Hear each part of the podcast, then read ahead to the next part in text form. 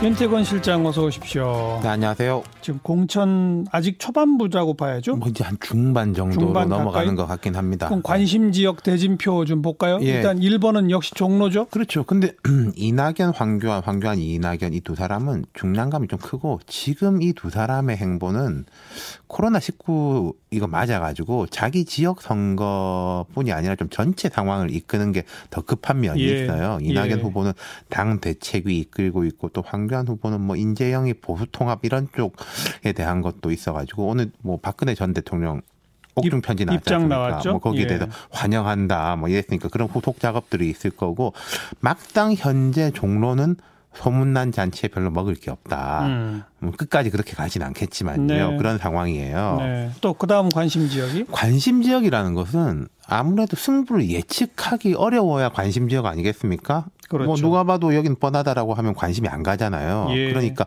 수도권에 많죠. 먼저 서울의 광진을 오세훈 전 서울시장하고 고민정 전 청와대 대변인 격돌이죠. 음흠.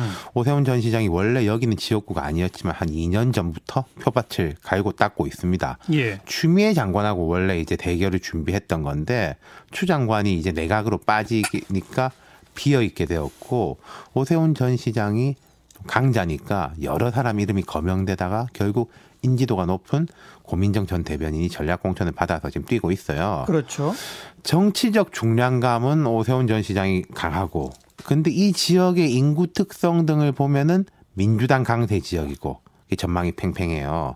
관심 지역구다 보니까 여긴 바로 여론조사들도 언론사들이 해보고 있어요. 네. 개인들이나 당이 하는 게 아니라 예. 결과 두 개를 제가 봤는데 보도를 통해서 1대1이었습니다. 어. 물론 초반 여론조사라서 별 의미는 없지만 그 1대1이 둘 다 오차 범위 내 네. 1대1이었었고요. 결국 아직 모른다는 얘기네요. 그렇죠. 다만 확실한 것은 여기는 문재인 대통령에 대한 평가의 바로미터일 겁니다. 물론 여당은 당연하게 청와대와 따라가는 거지만은 예컨대 종로의 이낙연 후보는 그래도 이제 문 대통령하고 분리돼서 별도로 구축하는 독자적 이미지가 있는 거 아니겠습니까? 하지만 고전 대변인은 문 대통령 분리될 수가 없는 사람이죠. 그렇죠. 그대로죠. 예. 그러니까 예컨대 문 대통령은 인기가 높은데 고민정은 인기가 없다. 혹은 문 대통령 인기가 낮은데 고민정은 높다. 이거 있을 수가 없어요. 예, 예. 어, 그리고 문 대통령에 대한 흡수율 같은 것은 그 어떤 여당 후보보다도 고민정 전 대변인이 높을 겁니다. 네. 예. 거기가 이제 광진을 그렇습니다. 또 또 다음 지역은 한 군데 재밌을 곳 소개해드리고 싶어요. 예. 서울 동대문을 동대문을 그렇습니다. 민병도 의원 지역구. 맞습니다. 어. 여기가 예전에는 이제 홍준표 전 대표 지역구다가 음. 민병도 의원이 한 번 지고 그 다음에 탈환을 했거든요. 이번 수성인데 이혜원 의원이 나올 것 같아요. 예, 예. 원래는 서초갑인데. 그렇습니다. 서초갑에서 공천 배제가 됐어요. 근데 이게 이혜원 의원에 대한 공천 배제는 실력이나 인지도 부족, 도덕성 이런 문제라기보다는 음. 텃밭을 너무 한 사람이 오래 깔고 있으면 안 된다. 이런 차원이었거든요. 원래 강남 서초는 한 두 번쯤 하면 그렇죠. 두 번도 그랬어요. 이제 많이 하는 거고. 예, 예. 그래서 이제 이혜훈 의원이 당과 교감도 있었고 해서 서울 동대문을 지역구에 추가 공천을 신청했다.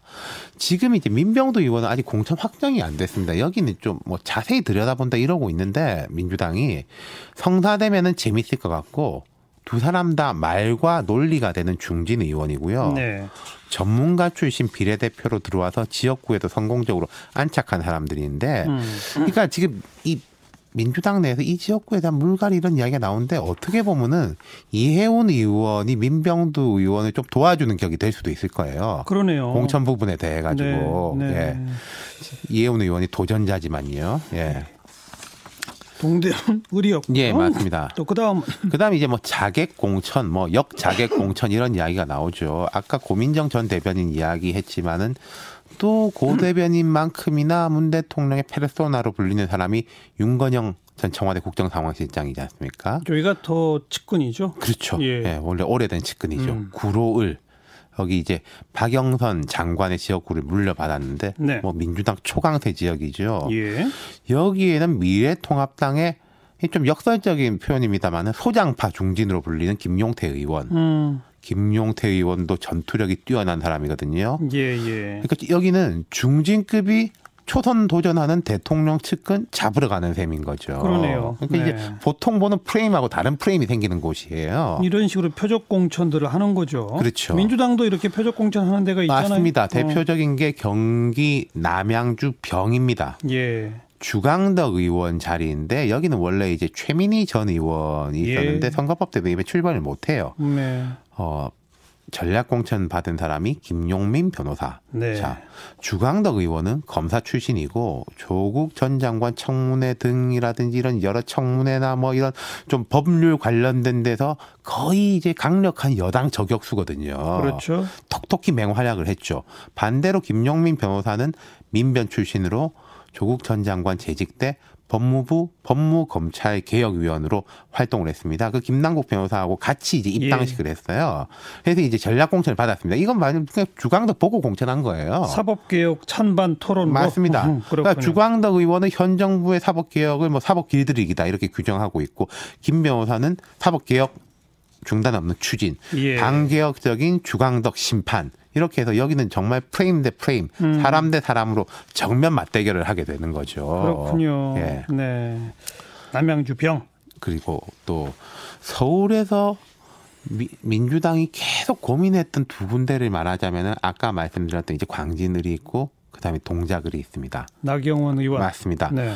뭐 고민정 전 대변인 여기다 투입시킨다 뭐 이런 이야기도 있었고 여러 사람을 이제 넣었다가 뺐다 넣었다 뺐다 해봤는데 결국 이제 이수진 전 판사 영입 인사죠. 확정됐나요? 뭐 거의 그런 기사가 나오고 음, 있습니다. 근데 알겠습니다. 여기는 좀 반발도 있을 것 같아요 지역에서는. 예. 예. 오늘은 누구에게 한마디? 제가 이제 뭐 수성자 말고 도전자들한테 한마디 음. 하고 싶어요. 파이팅 하시되 상대만 바라보면 어, 선거란 건 꼬일 수 있습니다. 상대를 안 바라볼 수는 없는데요. 그렇죠. 유권자를 더 많이 보는 게 좀 승부를 그래도 끌고 가는 법이 될 겁니다. 네, 그런 조언 드리고 싶네요. 네. 윤태권 실장 수고하셨어요. 감사합니다.